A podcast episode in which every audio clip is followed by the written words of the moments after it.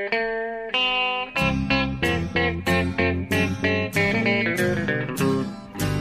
out there, we're on the air. It's hockey night tonight. Tension grows, the whistle blows, and the puck goes down the ice. The goalie jumps and the players bump, and the fans all go insane. Someone roars, Bobby scores at the good old hockey game. Oh, the good old hockey game is the best game you can name. And the best game you can name is the good old hockey game. Hallå, hallå! Hallå, hallå, hallå, hallå, hallå, hallå, hallå. Hallå och välkommen till eh, NHL-podcasten avsnitt nummer 155. Med Jonathan Ekeliv i Stockholm och eh, jag, Per Bjurman, just nu i Pittsburgh. Just där det. jag, eh, har kom, dit jag har kommit tillbaks eh, under eh, Stanley Cup-finalturnén. Som ju eh, pågår och fortsätter och blir långvarig. Ja. Mycket mer långvarig än vad jag och eh, herr Ekeliv i Örby trodde för en vecka sedan. Ja, har man just lyssnat på den podden eh, några dagar senare så tycker man nog att vi var eh, inte helt eh, på det klara med vad som skulle hända härnäst. Det, det var väl ingen. Nej, det var väl ingen. Den har ju blivit mycket, mycket intressantare sedan dess kan vi väl slå fast. Ja, ja då satt vi och, och jämrade oss över Pekarinne-spel och eh, vi tog, den här statistiken om att eh, ja, i nitt, mer än 90% av fallen som, som, första, som liksom hemmalaget har vunnit med har, har 2-0 i matcher direkt då, så, så blir det också seger. Ja, Eh, Så att eh, vi, vi slog ju fast inom citationstecken att det här är förmodligen klart. det var inte mycket Ja, som tydde på precis. det. Men eh, nej. Nej. Det var ju så. Alltså, Pittsburgh hade vunnit två raka hemma i PB, PP, PPG Paint Arena. ja, Console Energy var mycket lättare att säga. mycket lättare. Det här, är- det, det, ja, fortsätt. Ja, och grejen var att de hade gjort det utan att spela särskilt bra. Och då tänkte man att eh, ja, det här, eh, det här kan ju bli en sweep. Och blir det inte en sweep så tar de åtminstone en i Nashville var ju känslan. Ja. Men tvärtom. De har åkt på två rejäla smällar i Nashville. 4-1 och 5-1. Ja, precis. Vi, vi kastar oss in i, i detta direkt. Jag kan ju bara eh, cliffhanga lite om man kan säga det ordet. Eh, Att vi kanske hinner med lite annat, lite annat smått och gott i, i slutet på det. Men det här är ju åter, vi kör ju finaltema all the way just nu. Det är ju av, av förklarliga skäl. Mm. Eh, men eh, ja, nej, men vi, vi ger oss på vad som hände i Nashville. Du har ju varit på plats. Eh, ska vi ta det sportsliga först när vi ändå är inne på det? Nej, Vi- vi nej jag måste, ja. jag måste ju bara nämna att eh, vi har ju tjatat om, om stämningen i Nashville hela slutspelet och att det har varit så fantastiskt. Men det nådde ju eh, party, partyt i, i Music City nådde ju en, en ny, ett nytt klimax under de här fem kvällarna vi var i Nashville. Ja. Eh, det var ju faktiskt, det liknar ingenting jag har varit med om. Och, och jag har ändå varit med om en del. Ja, alltså, det är ändå ett statement när det kommer från dig så att säga. För att eh, jag, jag läste din, din krönika om det där och din lista. För du hade ett litet eh, tillägg där med eh, dina Ja. fem största idrottsupplevelser. Eller inte bara idrottsupplevelser överhuvudtaget. Folkfester sen du kom. till, Folkfester i USA, ja, Ja. det var Obamas valseger 08 och det var Springs i New Orleans efter Katrina och det var, vad var det mer? Ja, det Ja, var det var Vancouver ju- vann OS-guld så. just det, det var Cubs eh, World Series. Ja, Som när du var på plats Ja. i Chicago där.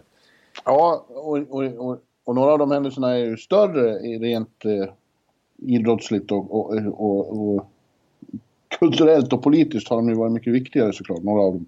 Ja. Men jag har aldrig varit med om att det har varit sånt koncentrerat eh, eh, Ja, folkfest är ju ordet som Ja. är yra. Det är Mardi Gras i, i, i centrala Nashville som är avspärrat och där pågår bara ett enormt euforiskt eh, party som börjar på förmiddagarna och, och, sen bara stegrar och på matchdagarna eskalerar ju jag har inga ord för det här. Jag vet bara att det är oförglömligt. Jag kommer aldrig att glömma det i resten av livet. Vad vi var med om i Nashville de här dagarna. Nej, för att, eh, alltså det, det är fullständigt oundvikligt naturligtvis. Även om man inte varit på plats. Alltså när man bara ser bilderna som basuneras ut på liksom, eh, stora Broadway där liksom hur det är fullständigt knökfullt med människor långt bort från arenan. Det är folk... Det är Ja, gult det spiller- precis det- överallt.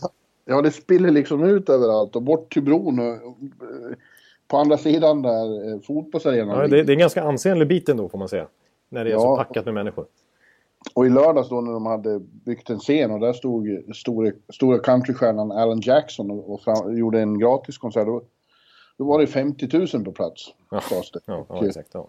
Och så 20 till eller 17 till inne, inne i arenan då. Och där var det, alltså, det, det, jag förstår ju om, om folk tycker att det, låter, det här låter ju överdrivet. De säger att det blir värre och värre för varje gång, men det blir det. Ja. Det var sån ljudvolym och sån, och sån stämning inne där så att man, man tappar ju hakan. Ja, och man ser ju att folk står ju upp för det mesta, ofta liksom. Ja, nästan hela tiden. Och det är ja. hela arenan som står upp och, och, och skriker hela tiden. Och det finns inga sådana... Ja, men, det är sådana här dyra matcher som man knappt har råd att komma in på som det blir när det är sånt här tryck. Alltså, då tänker man, alltså, det, det är så här lite businessfolk som sitter och inte riktigt orkar leva sig in. Men nu är liksom, alla står ju helt galna liksom. Nicole Kidman står och dansar i bänkraden. Ja, precis. Exakt. Och det är som är grejen. Det har liksom blivit prestige för alla kändisar då. Och synas i det här lightet också. De har uppslukats av hela den här stämningen. De förstår att det här är det största som hänt i Nashville ja. på hur många år som helst. Ja. Eh, ja, så är det ju. Alla vill vara med. Alla vill eh, få del av, få känna på det här och smaka på det. Det blir ju beroendeframkallande. Det är så jävla coolt. Och eh, vi, ur det perspektivet så är det ju inte någon som följer det här som är missnöjd med att vi får åka tillbaka till Nashville en gång till. Nej, det är jag fullt medveten om. Och det, det, det är optimalt på det viset, så är det. Så är det. Eh, och ja, festen hade ju dött om, med all säkerhet om Pittsburgh hade vunnit tredje matchen. Ja. Eh, och, och kom upp i 3-0 övertag. Men jag skulle säga att de var aldrig ens nära att göra det. Nej, eh, precis. Match 3, match 3 var ju en dålig match av Pittsburgh, tycker jag. Ja, det var en direkt... Medan, med, medan match 4 sen var förmodligen deras bästa i hela finalen. Ja, exakt. Men det hjälpte inte. Nej. Alltså... Det, det har blivit så konstigt så att nu är det... Vi sa ju här i Pittsburgh de första matcherna att eh, det hjälpte inte att eh, Nashville spelade bra och förmodligen var bättre laget på banan båda matcherna. Mm. Pittsburgh var så eh, opportunistiska. Och, och, gjorde mål när de fick lägen. Nu känns det nästan som det har blivit tvärtom. Alltså, eh, visserligen tycker jag att Nashville var bättre i båda matcherna i Nashville också. Ja. Någon, som någon påpekade, det här kunde ha varit en sweep. Rent spelmässigt så är det svårt även för ett Pittsburgh-fan tror jag att hävda att inte Nashville har haft större delen av spelet i alla fyra matcher. Det, ja. De har vunnit skotten i alla fyra matcher. De har en ganska förkrossande statistik i possession och så vidare. Eh, ja. Det enda skillnaden är ju effektiviteten i respektive hemmamatch för båda lagen. Liksom. Ja, eh, och, och eh, pekar in målvaktsspelet. Liksom. Ja, vi ska komma tillbaka till det. Ja. Men den där fjärde matchen i, här, här i förrgår. Då, då, tyckte, då var ju Pittsburgh bra också. Och det kanske är det värsta för dem. Att nu, nu hjälper det inte ens att de spelar bra. Eh, det, det, de gör bara ett mål i alla fall. Och ja, du nämnde ju Pekarinne där. Han, han var ju ett stort frågetecken här. Det pratas om Ska vi ställa in Saros istället? Ja. Det är ingen som säger det längre. Han är tillbaka i Conn Smythe-diskussionen efter, ja, framförallt den här fjärde matchen. Ja, alltså det, det svänger så fort för att jag, jag ska... Alltså, nej, men jag kommer ihåg förra veckan, då, då, då pratade vi lite om Conn Smythe här och, och framförallt Pittsburgh, för det var ju inte så aktuellt med Nashville just då. Utan, och, jag menar, Pekarinne var ju Conn Smythe-ledare fram till finalserien. Och då mm. börjar vi istället prata om vem ska få det i Pittsburgh egentligen? Är det Malkin, är det Gentzel eller är det Crosby eller är det, vem är det egentligen? Eh, och, och istället, plötsligt när det kommer till, till Nashville, jag menar, en sån som Evgenij Malkin, han, han var katastrofal i, i första matchen där. Han hade 21% corset tror jag. Det är liksom exceptionellt dåligt. Han var totalt nedpressad i egen zon. Kom ingenstans. Men han pekade in i sin tur då. Och bara släppte in två mål på två matcher här igen. Och liksom mm. gör några superräddningar liksom. Ja, det var ju i... Det började ju lite darrigt kändes det som i Game 3 också. Mm, det ska man säga. Det tidigt mål gick in. Men i mitten av andra, eller början av andra, så fick han göra en fantastisk räddning på en retur. Ja. Eh, Kessel sköt och så hade Gensel nästan öppen kasse. Precis. Och han kom över. Och det kändes som det var total vändpunkt för honom. Det var som när Ravelli pratade i VM-krönikan 94 om att där, där vände det. Ja. Det kan vara så små detaljer. Ja. Ja, du har ju dialekt. Du vill ju inte plocka fram dina imitationer av svenska dialekter. Men jag vet ju det. Du kan ju värmländska också. Liksom. Nej då, det kan jag inte. Men, eh, så är det ju. ja, men så var det ju. Och sen i, i, i match fyra här så var det ju återigen Gelsel han plågade med några helt otroliga. En då som står ut som en klassiker ja. redan. När han, ja. han är borta och Gensel har öppet mål och han kastar sig i någon slags fotbollsräddning. Ja, alltså det, det är närmast det vi har sett eh, Dominik Hasek i dagens hockey i princip. Alltså. Ja. Alltså definitionen av desperation save men ändå liksom närmast omänsklig. Han ska ju vara bortspelad där. Han har spelare som nästan ligger över honom men ändå så lyckas han vräka sig fram och uppfatta vart pucken är någonstans. Och hinner ju rädda den. Det är, ingen, det är inte så att han får en på sig utan han, han gör en reflex ja. framstötning på något vis. Ja, sjukt. Jag, jag, jag tror eh. nästan att, att jag får klippa in de finska kommentatorerna här. För det, det, det, de sparar ju det, alla Island i fotbolls-EM förra sommaren. Nyt kääntyy pisteen nopea ja jälleen tulee Crosby läpi ja Joon Rinnekästä! Kiekko vielä pelissä! Ei mene! Pekka Rinne! Aivan älytön pysäytys Rinteeltä! Aivan älytön pysäytys Rinteeltä! On se älytön äijä! Ihan järjetön tappelu! Ja. ja. Är det Antti Mäkinen? Precis, sitter... det är Mäkinen. Ja, honom träffade jag en mycket vänlig, trevlig människa. som vi har mycket kul med. Han var fortfarande tagen efter matchen. Han var det? Ja, men det är ju... Det här är ju jättestort i Finland. Alltså det, vi märker ju av det på Jarkko på redaktionen naturligtvis. Ja. Ju, han tog håller ju på, Nash, på Nashville här och på, pratar om Pekarinne varje dag. Det är ju lite som Lundqvist när han var final med Rangers ja. mot Kings. Det är ju samma hype i Finland nu kring Rinne kan man säga. Och Holmgren skrek väl också förstod jag? Ja visst, han, det gör han ju. Det, det, det, det, kan man skriva under på. Ja. ja, men det är ju dessutom så att det är ju när Pekkarina är bra och i form så är han ju extremt underhållande att titta på också. Ja. Eh, för att han är ju verkligen ingen modern målvakt av den här Carey Price-sorten. Så här, eh, rätt placerad och composed och, och, och är det puckarna kommer. Liksom. Nej, eller, eller Matt Murray ganska... för den delen. Det är också så här, ja, nej, precis, blocka precis. väldigt lugn personlig. Liksom. Och Lundqvist, Lundqvist med för den delen. Ja. Eh, men eh, Pekka är ju liksom yvig och kastar sig och, och det, det, ser liksom dramatiskt ut hela tiden. Ja. Precis, han är... Ja, men Ville, Ville Löfqvist i Brynäs back in the Oh, det är så pass gammal jämförelse till och med. Ja. ja, men lite åt det hållet faktiskt. Han är, och han har ju så långa lemmar så ibland, det är lite som Ben Bishop ibland också. Att man, han, han är lite för lång för sitt eget bästa ibland. Ja. Det, men samtidigt kan han, eh, som ingen annan, sprattla ut ett ben eller en arm här och där. Liksom. Och göra en avgörande räddning. Liksom. Ja, det blir intressant. Jag, jag, jag har kollat nu, jag kan faktiskt avslöja det här. Du vet ju redan, men nu kan jag avslöja det eh, offentligt. Jag får inte prata om hur jag tänker göra, men eh, Nej. jag är ju då faktiskt en av de som röstar i Conn Smythe i år.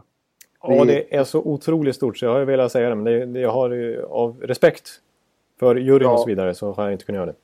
Ja, men jag kollade igår, det går okej. Man får inte prata om hur man tänker rösta så, men man är med. Och det är ju bara 15 stycken som gör det, så det är ett stort ansvar här. Det, det måste man säga. Du är alltså...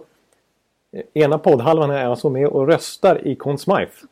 Ja. Det, jag tycker det är stort. Du... Ja, det är lite stort. Det är ju bara amerikan, kanadensare och amerikaner och sen... Första, du är första europeen någonsin som röstar i det? Ja, det tror jag. Jag vet inte. Jag tror Nej. det. Ja. Men det är i alla fall... Eh, det är en stor ära och det är ett stort ansvar också. Ja. Att det är 15, vad blir det? det är 6 procent... Eh, alltså vågmästarroll. Ja, det kan vara du som avgör. Ja, ja. ja, det blir spännande. Ja, Nej, men det, ja, faktiskt jag tycker det är coolt. Det är som sagt det är så otroligt många det måste skickas in senast 10 minuter eh, före slutsignalen i varje elimination game. Jaha, det är så pass. Just det, vi kommer ihåg att det var så att, eh, ja. att det var lite kris för något år sedan här eh, vem man skulle rösta på egentligen. Det var det bara förra året tror jag. När folk inte riktigt... Ja, det var ju Crosby var väl uppenbart för de flesta. Men jag får mig det var LeBrun eller någonting som satt och jämrade sig. Jag höll på att missa någonting och sen så, bara, nej, så blev, blev det Crosby till slut. Ja. ja, så nu vet du det. Ja, alla lyssnare också. Vi har, ja. Eh, vi har eh, eller vi ska inte säga, du har helt enkelt eh, bestämmande rätt i denna fråga vi diskuterar. ja, lite. 6 procent. Ja. ja. Tror jag det blir. Ja, matte, jag köper det rakt av. Utan att Nej, det var någon som sa det. det var någon som, ja, skitsamma. Ja. ja, nu vet vi det. Ja, men, eh, en, alltså, det finns ju massor av trådar man kan bolla upp. Men vi måste ju ändå prata lite, när vi är inne på Nashville och, och som är ju ett eh, blågult lag eh, färgschemamässigt så, så är de ju väldigt färgade av sina blågula inslag också eh, på isen. Ja. ja, faktum är att samtliga svenskar i, i Nashville nu, fem stycken, har ju faktiskt gjort mål i finalen. Ja. Det är väldigt anmärkningsvärt. Det är anmärkningsvärt. Det är inte historiskt kanske, för vi har haft andra svenska lag, Detroit inte minst, långt fram. Men det här är ju ett svenskt lag i allra högsta grad, utan att behöva överanvända det gamla uttrycket. Eh, och som du säger, det, de har varit, de, alltså, speciellt i de här hemmamatcherna har Nashville-svenskarna varit eh, väldigt involverade. Alltså, jag menar, om man börjar, börjar med en sån som Arvidsson som dessutom, alltså vi har ju konstaterat att han, han blev publikfavorit redan i december kan man säga. Ja. Men eh, i den här fjärde matchen så illustreras det ju utom allt rimligt tvivel att han är ju nästan the guy liksom i Nashville, alltså så, som publiken gjorde. Ja. Ja, när han gör mål, han kommer igenom i, i friläge där och sätter så då exploderar det i RV, RV, RV-ramsor. Ja, det var ju knappt så att Rinne fick den typen av ovationer. Ja, det fick han. Ja. Det var de två som fick eh, ovation. Ja. RV. Eh, men vilket, vilken fart han kommer i. Och det var ju, han har ju faktiskt inte gjort mål sedan Chicago-serien. Nej, precis. Det låter så sjukt. Det är fortfarande slutspel, men det är den 20 april. Det känns ju som fruktansvärt länge sedan. Men så länge sedan... Så långt är ju det här slutspelet och så länge sedan var han gjorde en kasse. Trots att han Mike, alltid är effektiv då. Mike Fisher fick fram en, en, en, liggande, stötte fram pucken till honom och som han sa. Uh, Arvey was going and when Arvey is going he's gone. Ja, ja det, det, det, det, är ju direkt sant. Ja, men... One-line. Ja. Nej, det var, det, Fischers passning är ju nämnvärd i sammanhanget också. Bara flippa den liggande och perfekt i djup, som en djupledspassning i fotboll nästan. Ja. Som fram. Ja, och det var ju... Eh, Filip hade inte heller gjort något mål i finalen. Eh, och eh, det var ju då en från tom kasse. Återigen från, från egen zon i tom kasse. Mm. Men han har varit väldigt bra ändå och har inte varit frustrerad över det. Eh, Nej, det tycker jag man ska ge honom. Eh, utan han har ju... Dels har han skapat mycket chanser men dels har han varit väldigt bra eh, defensivt. Och det var ett... Eh, var ett, en penalty kill i game, game two när han var ju helt otrolig. Ja, ja visst precis. Då, då var det en GIF som flög runt på Twitter där när han eh, egentligen cirkulerade runt i 30 sekunder själv. Och, ja. och det är ändå mot det vad som borde vara ligans bästa powerplay med det, de beståndsdelarna i form av Malkin och Crosby och Kessel och Schultz och allt vad de heter. Hörnqvist ja. framför kassen. Men de har inte... De, de gjorde ett 5 mot 3 mål i första matchen. Sen dess har de blivit totalt nedstängda av detta Nashville PK. Så man, naturligtvis måste man ge cred till dem. Alltså grundstenen är ju de här fyra superbackarna liksom. Som de kan slänga in.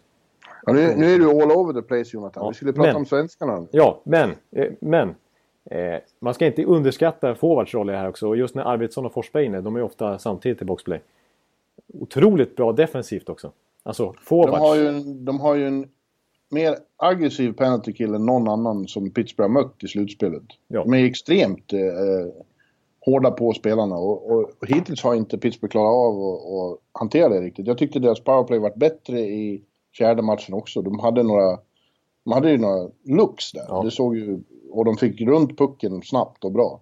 Ja. Eh, men eh, de, de tycker själva att de skjuter för lite. Ja.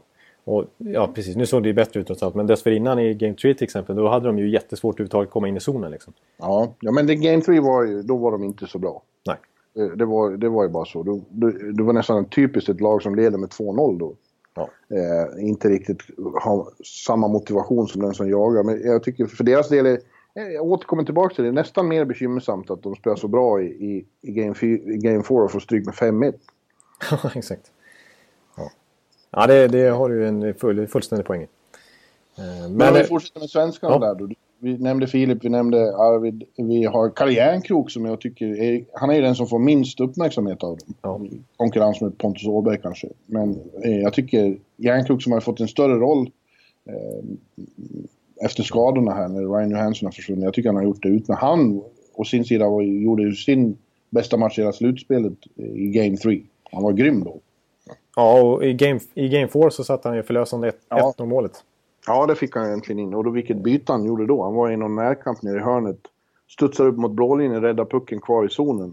Får fram den till kassen, störtar själv dit och trycker in den. Ja, precis. Determination.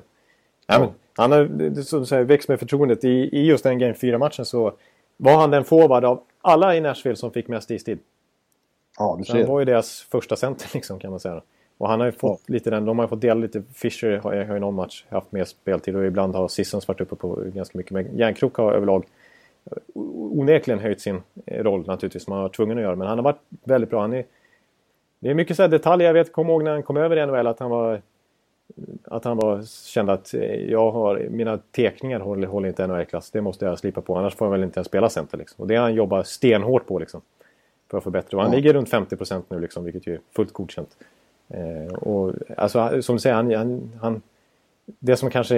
eh, Alltså han, han har aldrig varit någon lat typ på något sätt. Men alltså, i Sverige kanske var han ju mer känd som en playmaker och liksom som styrde, styrde i, i powerplay i Brynäs. Men han har ju fått... Han har ju liksom... Han är en krigare nu. Ja, men lite som...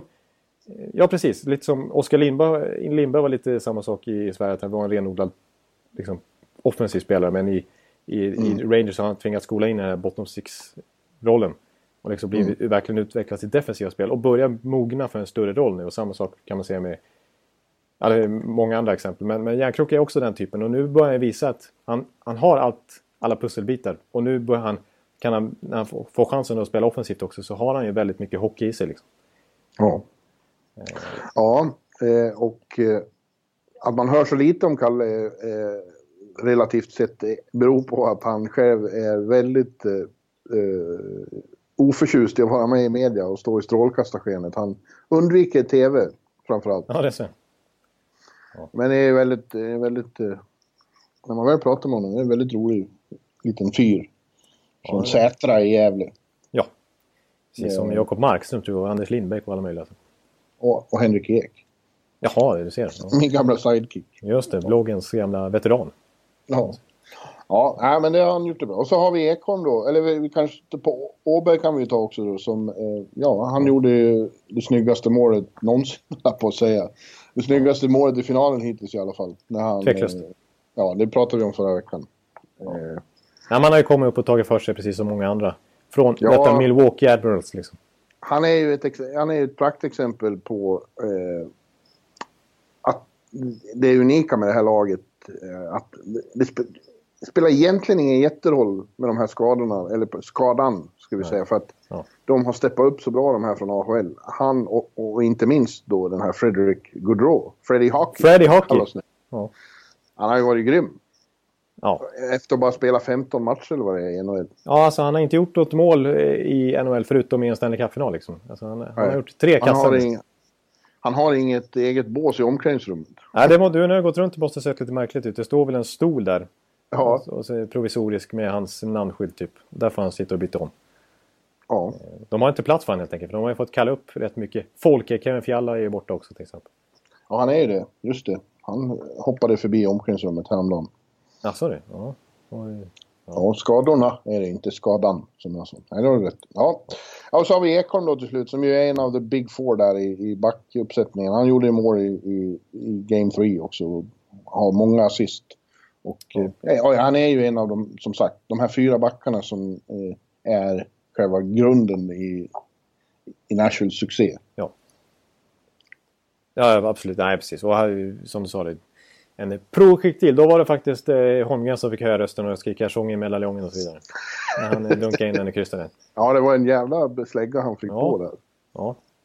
Nej, men han är ju naturligtvis, man kan ju eh, tala varmt om hela den här backuppsättningen. Det är ju naturligtvis grunden. Eh, Alltså, om, om vi lämnar svenskarna lite grann så, hans backkollega PK Subban.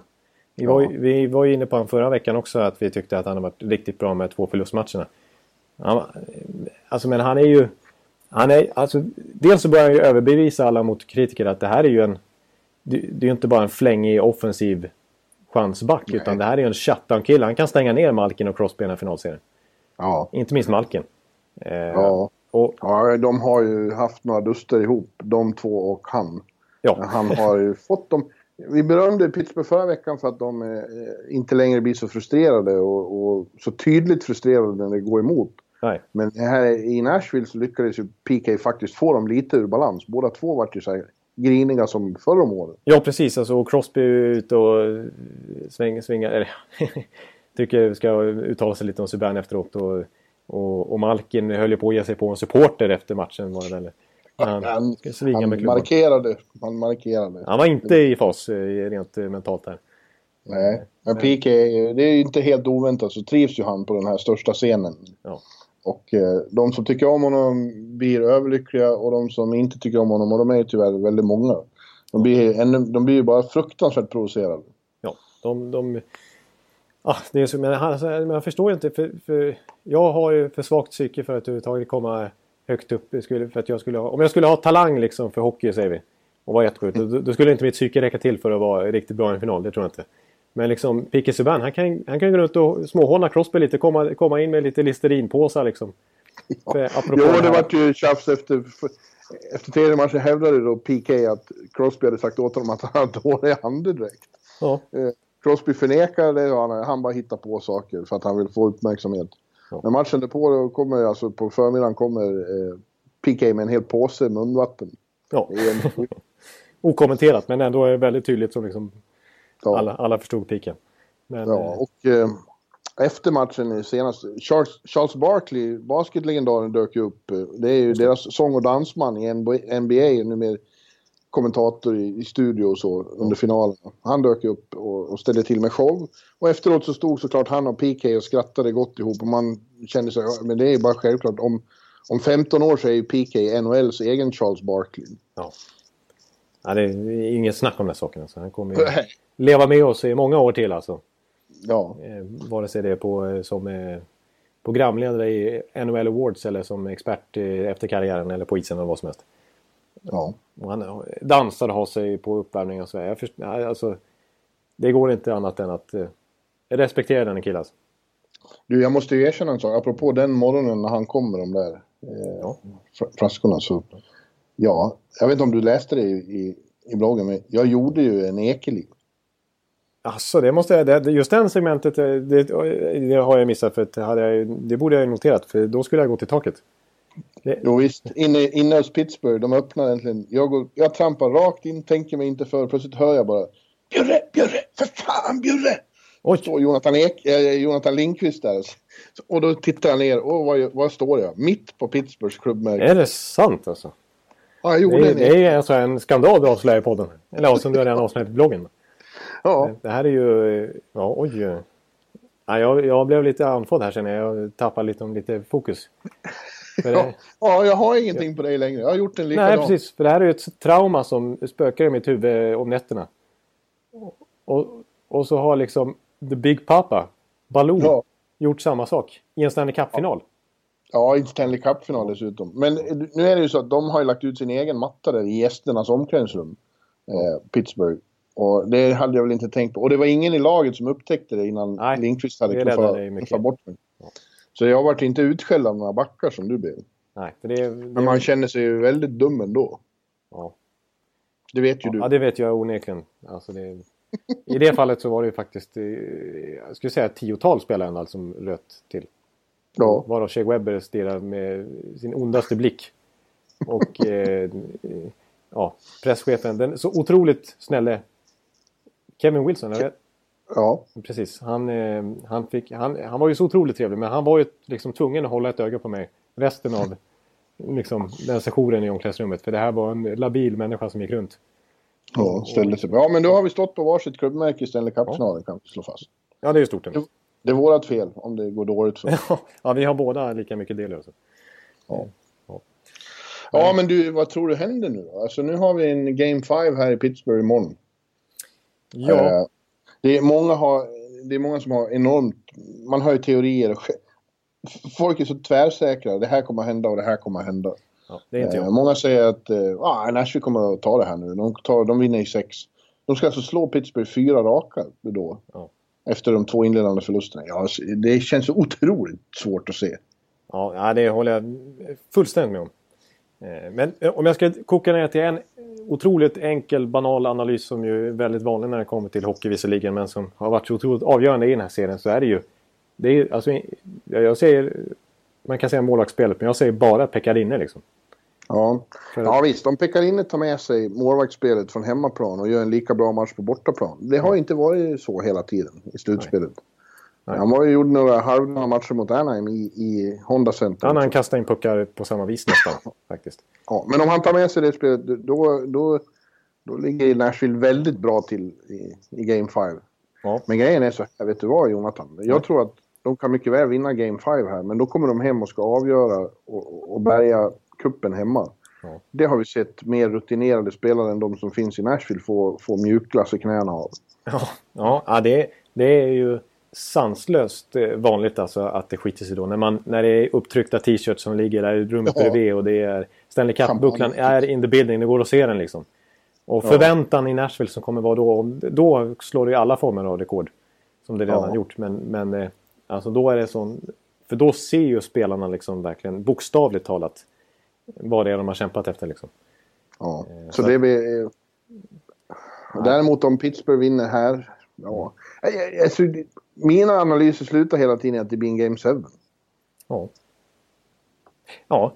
ja jag, jag måste ju luta till det också. Och det, och det är båda, vi sa väl 4-3 matcher? Eller? Hur, hur, hur, Ja, jag sa nog 4-2 till Pittsburgh tror jag. Gjorde det? Ja. Det håller ju fortfarande, men jag sa 4-3 till Pittsburgh eh, i Game 7 helt enkelt. Ja. På hemmaplan. Håkan Loob, Saida himself, han sa ju att eh, Pittsburgh skulle vinna de två första hemma. Nashville sina två första hemma. Och sen vinner Pittsburgh två raka. Det var vad han sa. Och Håkan brukar ju ha rätt. Han brukar ju ha onekligen väldigt rätt. Och när han har haft så rätt hittills så är ju det ett tips som ser väldigt spännande ut. Ja. Det går ju inte alls att stucka. Satt varje match. Inte siffertipsen, men eh, i övrigt. Ja, men ändå, han har väl rätt segrade i respektive match hittills. Det är ju coolt. Men de har väldigt bra självförtroende nu, Nashville. De känner ju att de hade kunnat vinna minst en här. Ja. Och det är ju sant. Absolut. Eh, och jag vill, jag vill, i och med att vi, vi har redan sagt det egentligen här med att, att de kanske har varit det bättre laget i alla fyra matcher. Och jag skulle vilja återigen poängtera det apropå Pekka Rinner och att han blir avgörande faktorn enligt mig. Att om liksom, det skulle varit likvärdigt målvaktsspel för båda lagen i alla de här fyra matcherna. Om man inte skulle behöva kunna skylla på någon målvakt. Då skulle ju Nashville ha vunnit alla fyra, så känner jag. Spelmässigt vill jag ändå påstå, jag är lite förvånad, men då, så är ju Nashville det bättre laget. Även offensivt alltså. Ja. Att, eh, Eh, det finns ju en så kallad X-faktor här. Crosby var ju helt jävla sanslöst bra i Game 4. Han Ja. var ju on a mission då. Ja.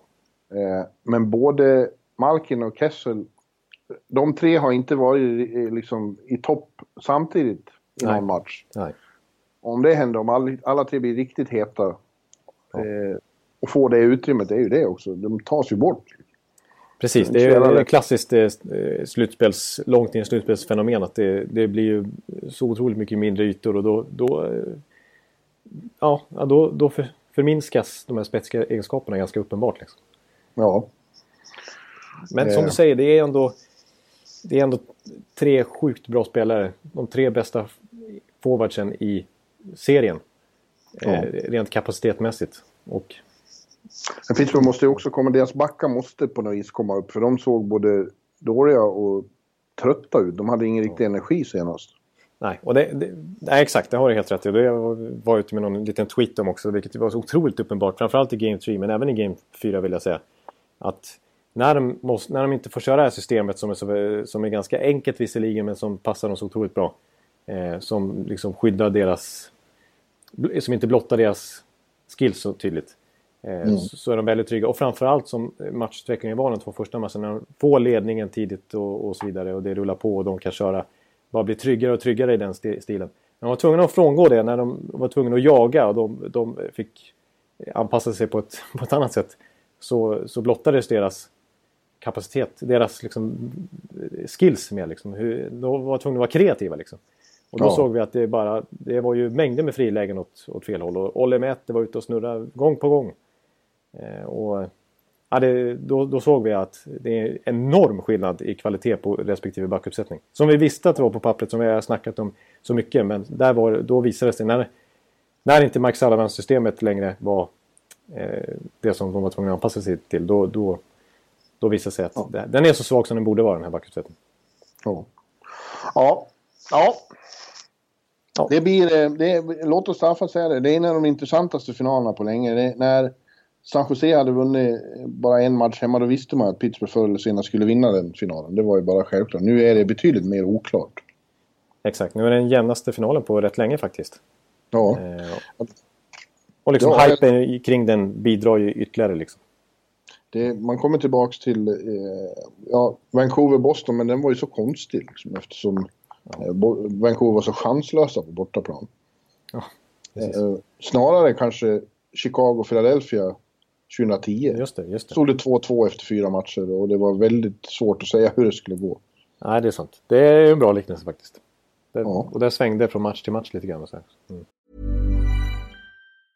Quality sleep is essential for boosting energy, recovery, and well being. So, take your sleep to the next level with Sleep Number. With a Sleep Number smart bed, you can individualize your comfort level and enjoy a better sleep night after night. JD Power ranks Sleep Number number 1 in customer satisfaction with mattresses purchased in-store. And now the Queen Sleep Number C4 smart bed is only $1,599, a saving of $300 only for a limited time. For JD Power 2023 award information, visit jdpower.com/awards. Only at Sleep Number stores or sleepnumber.com. Ja.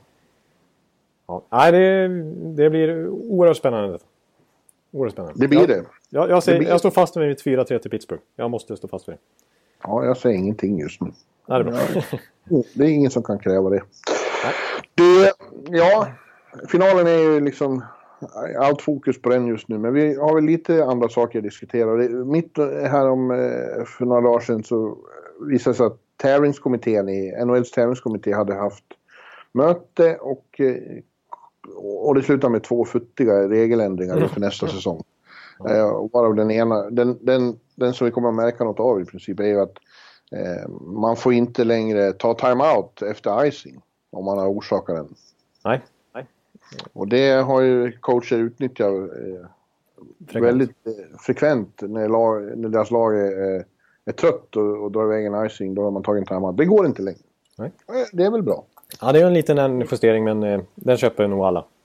Ja, jag har inget att invända mot den. Nej. Nej.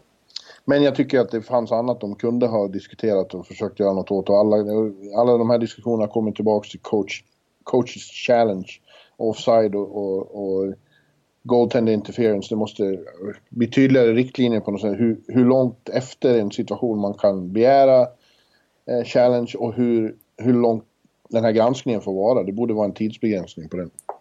Ja, ja absolut. Ja, det var, var vi inne Har de, inte, har de inte kunnat komma fram till något nytt från det de dömde på isen, då ska det de dömde på isen stå fast. Ja, och, och jag vill återigen trycka på det här med att jag... Alltså, eh, anledningen till att domarna får ta beslutet och kolla på en liten iPad är ju för att man vill fortfarande att domarna ska ha makten. Inte liksom att det ska styras mer och mer till eh, ett videorum eh, massa mil bort.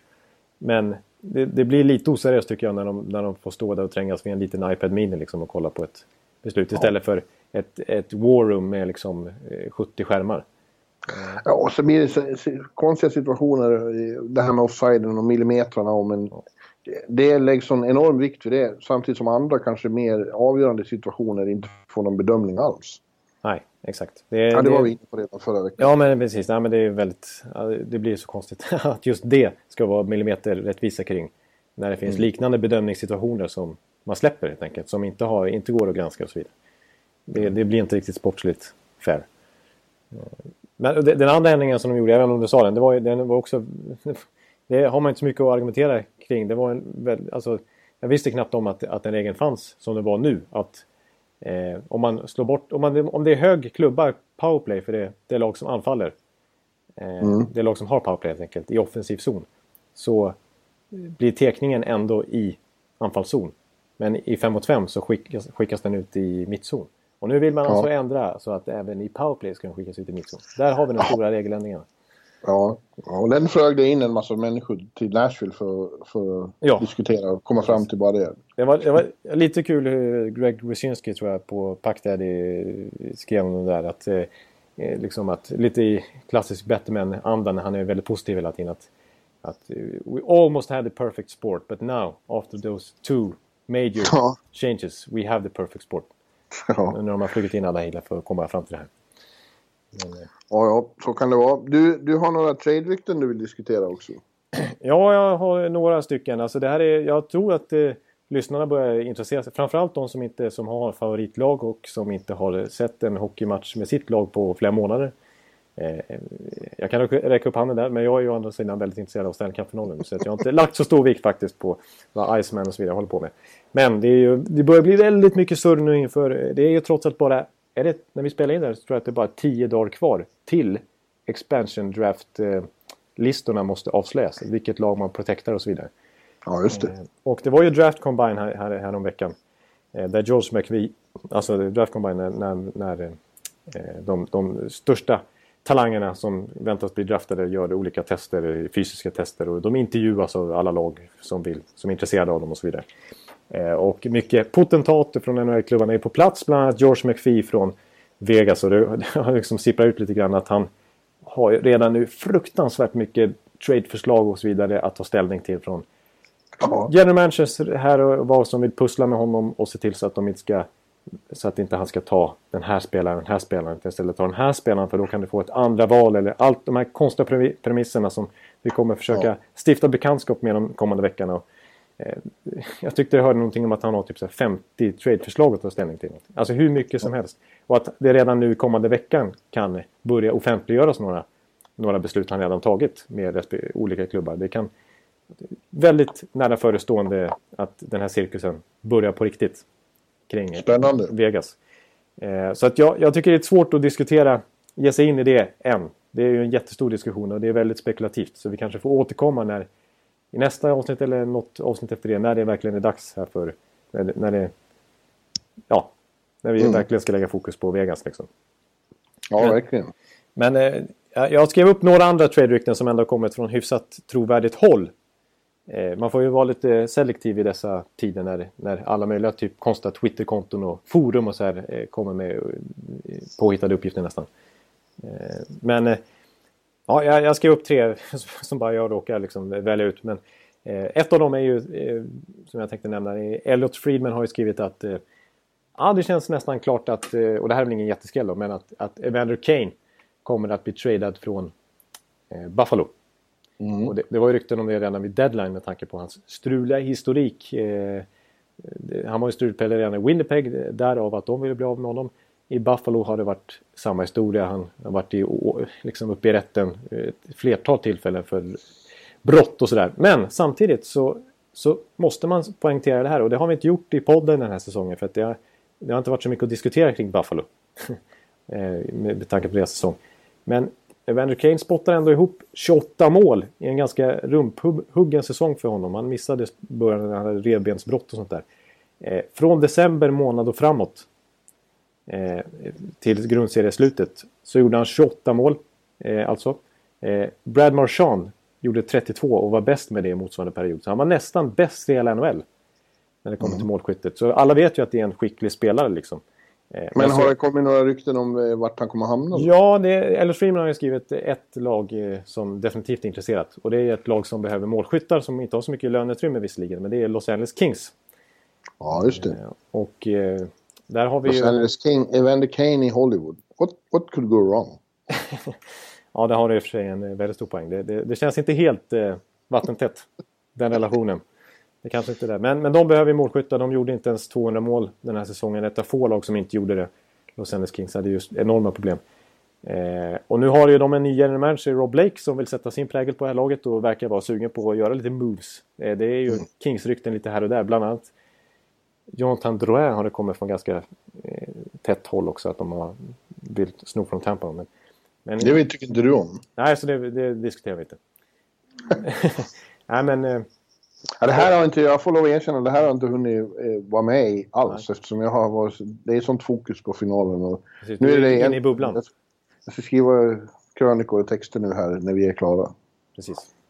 Eh, då är det nästa, eh, precis, då är det till nästa tidning med, som ska fyllas med Stanley Cup-uppslag. Ja. Så att, ja. Eh, men det är lite intressant i alla fall. Jason Botterill har vi, var vi inne på för några veckor sedan. Då blev han, han tillträdde som general manager i Buffalo. Han har lite, en hel del att ta ställning till här.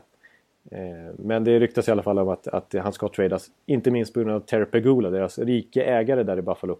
Han är trött på denne Evander Kane och det som han har ställt till med vid sidan av isen. Så han tycker att Botterill, du har full tillåtelse för mig. Jag vill ha bort Kane så försök trada bort honom. Liksom. Ja. ja. Eh, en, en, apropå Buffalo så, så vill jag ta upp också Robbie Lehner.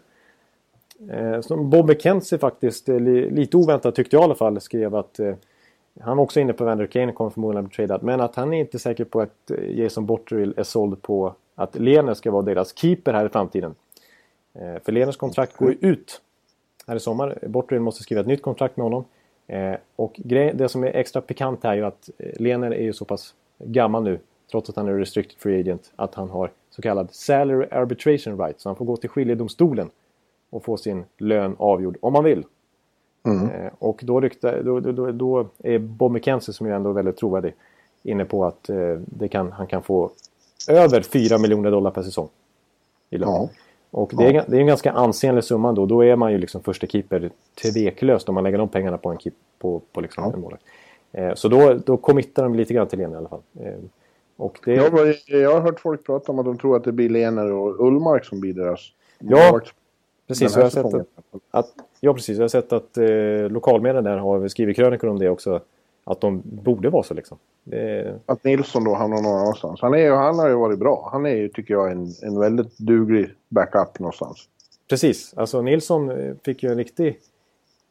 Lite revansch kan man säga här efter ja. halvmisslyckade NHL-försök tidigare i Edmonton Islanders. Men han, var ju, han har ju otroliga siffror faktiskt för att spela i ett lag med så dåligt försvar som Buffalo har.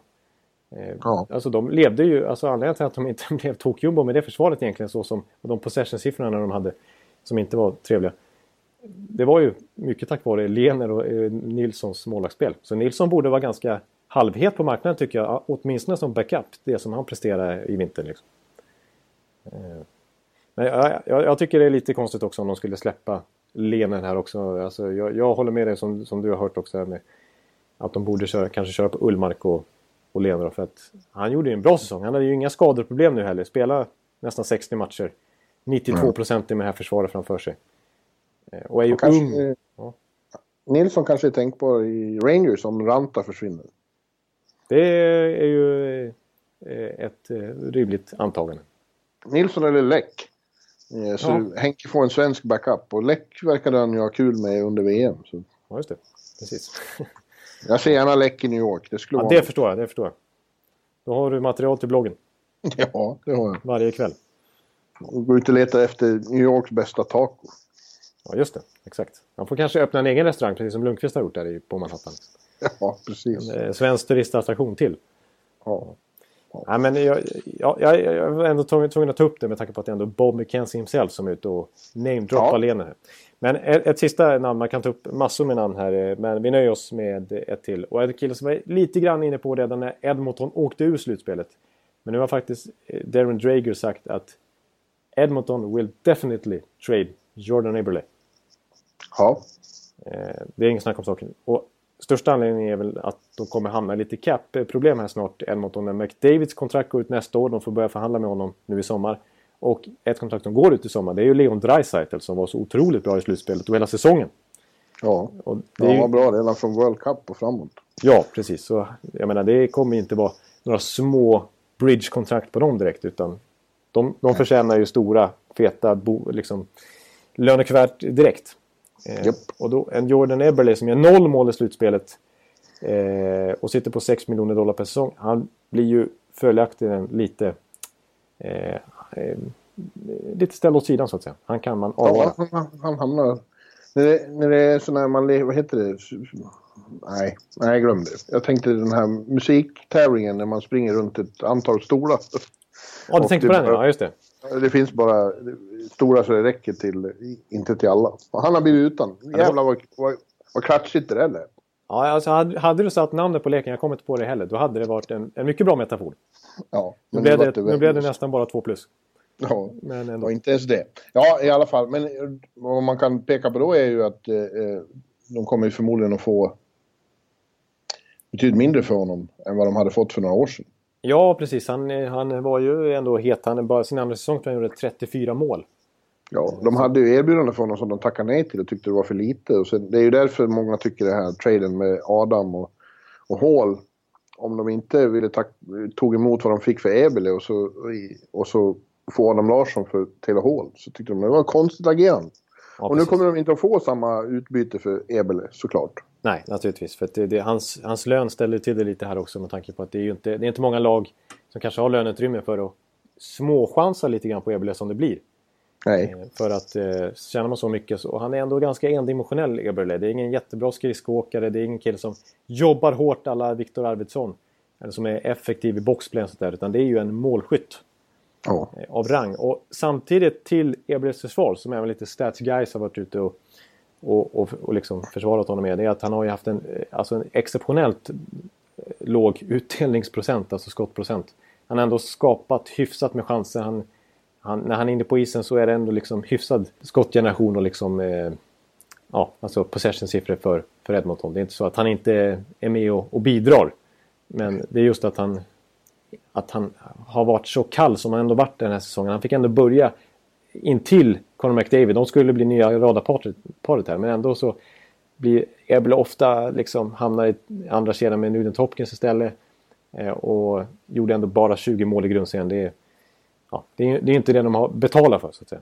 Nej. Så att, eh, men, eh, Jag hör, jag hör vad du säger. Ja, precis. Så det är, frågan är vilket lag som skulle ha råd med honom. Det, det har ju varit länge snack om Islanders då. Eh, eftersom att, som en, eh, testa att ha honom som radarpartner till Tavares istället. Mm. Eh, men jag är lite osäker på det också för Islanders sitter inte heller så jättebra till cap-mässigt. Det är bara en sån som Tavares just. Hans kontrakt går ut nästa år och han ska ju få en rejäl löneförhöjning. Om de lyckas behålla honom. Och man ska inte underskatta, menar, eh, Anders Lee gjorde själv 34 mål förra säsongen. Det är en, det är en bra radarpartner till Tavares. Det är inte säkert att Eberle är värd att, att kasta. Nej, det, Kasta nej, nej, det har de inte råd att Nej. göra. Så att eh, jag, jag är inte säker på att det är en jättebra fit. Utan jag är inne på, och det här är inte så bra för Eberles karriär heller. För han, han skulle vilja... Ja, det blir lite början för honom om han hamnar i ett Arizona eller ett Colorado. Men det är typ de lagen som har... Han kan väl äh, återförenas med Taylor Hall i Ja, ja, vi var inne på lite Devils förra veckan. De har i alla fall löneutrymme. Och de har en general manager som, är, har, gjort, som har dealat med Edmonton förut och som är väldigt van under sina NHL-karriär att göra stora moves. Så att, Ja, de har väl haft eh, fint samarbete några gånger. ja, de är ju väldigt bra Tidigare. polare i alla fall. Mm. Så att, eh, det skulle kunna... Kanske det. Kanske, kanske, kanske blir så helt enkelt. Ja. Eh, Ja. att, ja, jag, jag, jag, jag nöjer mig där för den här veckan. Om man kommer till trade-rykten. Ja, men vill, det är ett ämne vi lär sannerligen få återkomma till. Ja, det känns som det. Men du, vi pratade här om, eh, kan väl dra det lite snabbt på, bara på uppstuds här. Mm. Wayne Gretzky dök upp här i, i, i Nashville också och, och eh, avslöjade resultatet i omröstningen om tidernas lag i NHL. Just det. Och eh, det var ju då eh, eh, Edmonton, vilken årgång var det nu? 84-85. Ja, som, som blev etta. Wayne själv tyckte att eh, 87 var ännu bättre. Eh, Anmärkningsvärt på den topp 10-listan var ju att inget lag från Cap-eran kom med, alltså de senaste 12 åren. Nej. Eh, och, och, men det är också ganska självklart därför att eh, Ja, det är ju, nu har man inte samma finansiella man har inte muskler samma... bygga lag Nej, har, jo, det kanske man har, men man får inte använda dem. Nej, precis. Eh, eh, det går inte att bygga lika mästerliga lag som det gick då. Men du föreslog lite roligt eh, att vi skulle försöka ran- ranka de bästa lagen då som inte blev med, alltså under cap-eran. Ja, Eh, Ja, det var ju en fyndigt tänkt av dig. ja jag tänkte och dessutom så är det, alltså för mig personligen, jag har ju full koll på statistik. Jag har sett eh, dokumentärer, jag har sett eh, jag har ju läst otroligt mycket om, om det här. Men jag var ju inte med på 80-talet till exempel. Så det är ju svårt för mig att på ett trovärdigt sätt eh, jämföra olika eder hit och dit. Utan, Ja. och du har varit på plats under i princip hela cap så du har ju suttit och sett de här lagen liksom, Ja, eh, i allra högsta grad. Men, men nu kom det här upp lite hastigt och Ja. det är ja, England mot final så jag har inte hunnit sätta mig ner och tänka så mycket. Men, men just Nej. som jag sa, uppstuds så kan man ju tänka sig Mm. eh, några varianter. Frågan är ju vad man ska ha för variabler här då. Det, det har ju funnits några riktigt fantastiska grundserielag som bekant som sen inte har levererat i slutspelet. Washington. Ja, Washington några år eh, aspirerar ju på plats på en sån här lista men i och med att de inte har lyckats i slutspelet så tycker inte jag man kan prata om dem. Nej. Jag, jag hävdar att det handlar om att, att vinna Stanley Cup. Ja, det, det skriver jag under på. Jag, ja, nej, men det skriver jag under på. Det är inget snack. Ja. Det, det, är ju, det är ju direkt Vad, avgörande. vad som står ut för mig då är ju typ eh, Detroit där de första åren var de fortfarande fantastiskt bra. De gick till final först 2008 men även 06 och 07 hade de ju enastående lag. Ja. Eh, Jag säger också Los Angeles Kings 2012 när de vann första gången. Då var de, i slutspelet var de ett ohyggligt svårslaget lag. Ja, då, och då snackades det om, nu är inte det aktuellt på samma sätt, eh, men då, då satte de lite agendan för hur hockeyn såg ut då. Ja, de var ju fruktansvärt hårda och elaka men även snabba och Ja. duktiga. Alltså, För, kollar man på possessions... för vad då? Ja, precis. Och kollar man på possession-statistik från, från bara den tiden så, så var ju de helt... De tryckte, de förde ju verkligen spelet, men på ett annat sätt kanske. Ja. Men så var det ju. ja, och så säger jag Pittsburgh i fjol. Eh, som de spelade då. Eh, under, under Sullivan. Från och med han tog över och det lyftet som kom sen och hur de spelar i slutspelet fram till Stanley Cup-titeln. Det är ett av de bästa lag som har funnits, skulle jag hävda. Ja, det, det, det, var, det var stora, stora ord. Men jag håller, jag håller med. Jag skrev upp tre lag när han förbered, förberedde lite kort här för att ha det uppskrivet. Så jag inte skulle glömma bort det. Men jag, jag, hade, jag hade Pittsburgh också faktiskt. Eh, ju. För att i det slutspelet så var det ju liksom inget snack om vilket lag som skulle vinna. Nej. Kände man, ju, kände man ju hela tiden i princip. Så överlägsna som de var. Och så, så som de dominerade matchen och så som de kom i våg efter våg med kedja efter kedja. HPK, Malkin, Crosby, allt vad de hette. Eh, Chicago ska också nämnas förstås. Chicago får man inte glömma här. Nej. Nej. Nej, jag skrev, upp, jag skrev faktiskt upp eh, tre specifika årgångar. Pittsburgh var ett av dem. Eh, och sen skrev jag upp... Sen kan man ju välja vilken Chicago-upplaga man ska ta. Jag tror att den som rankades högst på den här officiella röstlistan var 2010 Chicago, det första. Ja. Men jag, ja, det känns nästan så. Ja, jag hävdar också det. ja, då var ju... Alltså det är ju sjuka spelare som de fick avyttra sen. Alltså Bufflin. Ja. Eh, det var väl Ladd, det var ju ja. Verstig och Ja. många därtill. Ja, de hade väldigt fantastiskt bra... Eh, den här kärnan har ju varit där hela tiden, men de har aldrig haft, tycker jag, så bra eh, birollsinnehavare som de hade då i tredje och fjärde kedjan. Nej, just det. Precis. Och så, och så Brian Campbell som fortfarande var en storback då. Utöver eh, Keith Seabrook, Hjalmarsson och sådär. Ja. Eh, Samtidigt så tycker jag att 2013 är imponerande på det viset att de lyckades... De tappade så otroligt mycket från 2010 och ändå så lyckades de hitta nytt. I, ja, men det var ju tre år senare. Det var ändå tre år senare, precis. Eh, och, men då vann de faktiskt grundserien och så vann de slutspelet. Det gjorde de inte 2010. Så de, det var en mer komplett säsong på det viset. Men Ja, det var det nog. Det 2010-laget var kanske bättre. I, egentligen. Eh, sen eh, skrev jag också upp eh, 2008 Detroit just då. Eh, också lite av den anledningen att de faktiskt vann grundserien då ganska överlägset. Ja. Jag tror de vann grundserien med så här 8 poäng eller någonting. Ja, men herregud. De hade, de hade Lidström, Rafalski, Kronwall och Stewart. Alla i... Ja, i ja, de, när, Lidström, närmast prime. ja, men hans prime var ju i 20 år. ja, precis. Och den, den Och de andra- avtog ju inte direkt. Nej, och så Zetterberg, Datsjuk och, och, och The Mule i form och, och allt. Och Zetterberg som var, det var ju hans bästa säsong. Så han blev ju Conn Smythe då också. Ja. Var ju, Ja. var ju helt otroligt bra. Eh, Men jag, jag skrev faktiskt upp ett, en bubblare också. Som jag Ja. inte tycker... Tampa 2015. Ja. Nej, jag skojar. nej, nej, det var inte. Nej, men som jag tycker är nämnvärd här, men som inte är det bästa laget. Så att de förtjänar inte topp tre kanske heller. Men som imponerande i lön, alltså lönetaksmässigt. Då vill jag ändå säga 2011 Boston.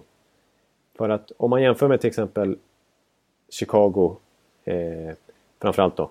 Så de, det var ju, och även Pittsburgh, så är det lite till följd av att de varit ett bottenlag som har fått chansen att drafta Crosby, Taves, Kane, Malkin, Fleury och så vidare. Medan Bostons lag var ju byggt på andra val, tredje val, fjärde val, trades. Jag menar Bergeron, Krejci, Marchand, Lucic, alla de där. Det är ju ingen som är ett högt draftpick. Utan det är som de har ansamlat liksom. Från, från lägre ner i draften. Eh, och, eh, och de tradade till sig Chara, vilket visade sig väldigt lyckat. De tradade till sig Tuka Rask. Ja, Eh, ja nej, jag hör, jag hör dig. Tim Thomas de, var ju en free agent signing och sådär som var en chans som de tog från Europa liksom. Så, men de tar sig inte in på topp tre. Nej, det gör de inte. Men det var imponerande i ett lönetagssammanhang. Men, det är ju Ja. inte, det är bäst, men nu ska man ju rangordna det bästa laget och det var de inte. Nej, De var bäst eh, 2011. Ja. men inte det senaste decenniet. Nej. Ja, men hör du. Nu ska jag ringa och försöka få din eh, kompis Jarko och ge mig tillåtelse att gå och äta lunch innan jag skriver ihop det jag ska skriva ihop. Ja, det är alltså Jarko som sitter som nattchef idag. Och det, är, det är positivt på det viset att det blir mycket NHL då i, i tidningen. Och så. Jaha, sågar du andra chefen? Ja, det var en liten småpik här till... Eh. nej, men, eh, nej, men det var en hyllning till Jarko i alla fall. För att han, Ja. han brinner ju för hockey. Ja. Och NHL inte minst. Ja, det uppskattar vi. Men nej, jag tycker alla chefer. Alla ja, visst. Absolut. All, alla är bra. Ja. Men du, eh, nästa vecka då återkommer vi. Vi, vi återkommer när finalen är avgjord. För antingen avgörs den på söndag. Eller på onsdag. Så då, eh, då får vi återkomma när den är klar, eller hur? Precis. Det är, så vi, vi slår fast det. Ja, det gör vi. Så det- att vi har, vi har ett fast, vi har ett slutgiltigt resultat att diskutera. Ja, precis. Eh, Så att vi, vi och jag, jag, jag bara slår fast att jag tror under veckans gång så kommer det hända en hel del saker på tradefronten också som vi kommer ha underlag till att diskutera också. Så det blir, det blir nog ett ganska fullmatigt eh, program då. Underbart! Ja. Vi, eh, vi nöjer oss där och, och så önskar vi alla lyssnare en fantastisk Stanley Cup avslutningsvecka på säsongen. Yes sir. Hej hej! Hej, hej, hej! Hallå, hallå, hallå. Hallå, hallå, hallå. Alex Chiazot, Joe Luis Arena och Esposito. Esposito. Uttalsproblem, men vi tjötar ändå. Och alla kan vara lugna, inspelningsknappen är på. Bjuder Hanna Kohl, han är grym i sin roll. Från Kållesoffan har han fullständig kontroll på det som händer och sker. Det blir ju allt fler som rattar in hans blogg. Och lyssna på hans podd. One, two, three, speed, so Hallå, hallå, hallå. One, two, three, speed, so Hallå, hallå, hallå. Ekeliv, som är ung och har driv. Verkar stor och stark och känns allmänt massiv. Han hejar på Tampa och älskar Hedman. Sjunger som Sinatra. Ja, och där ser man. Nu är det dags för refräng. Dags för magi, Victor Norén. Du är ett geni. Så stand up at home and remove your hats. Höj volym, för nu är det plats. One, two, three, speed, so Hallå, hallå, hallå. One, two, three, speed, so Hallå, hallå, hallå. One, two, three, speed, so Hallå, hallå, hallå. One, two, three, speed, so Hallå, hallå, hallå. Det er utroligt længe siden mor, der samtidig også har råd. Hallå, hallå, hallå. Det er utroligt længe siden mor, der samtidig også har råd.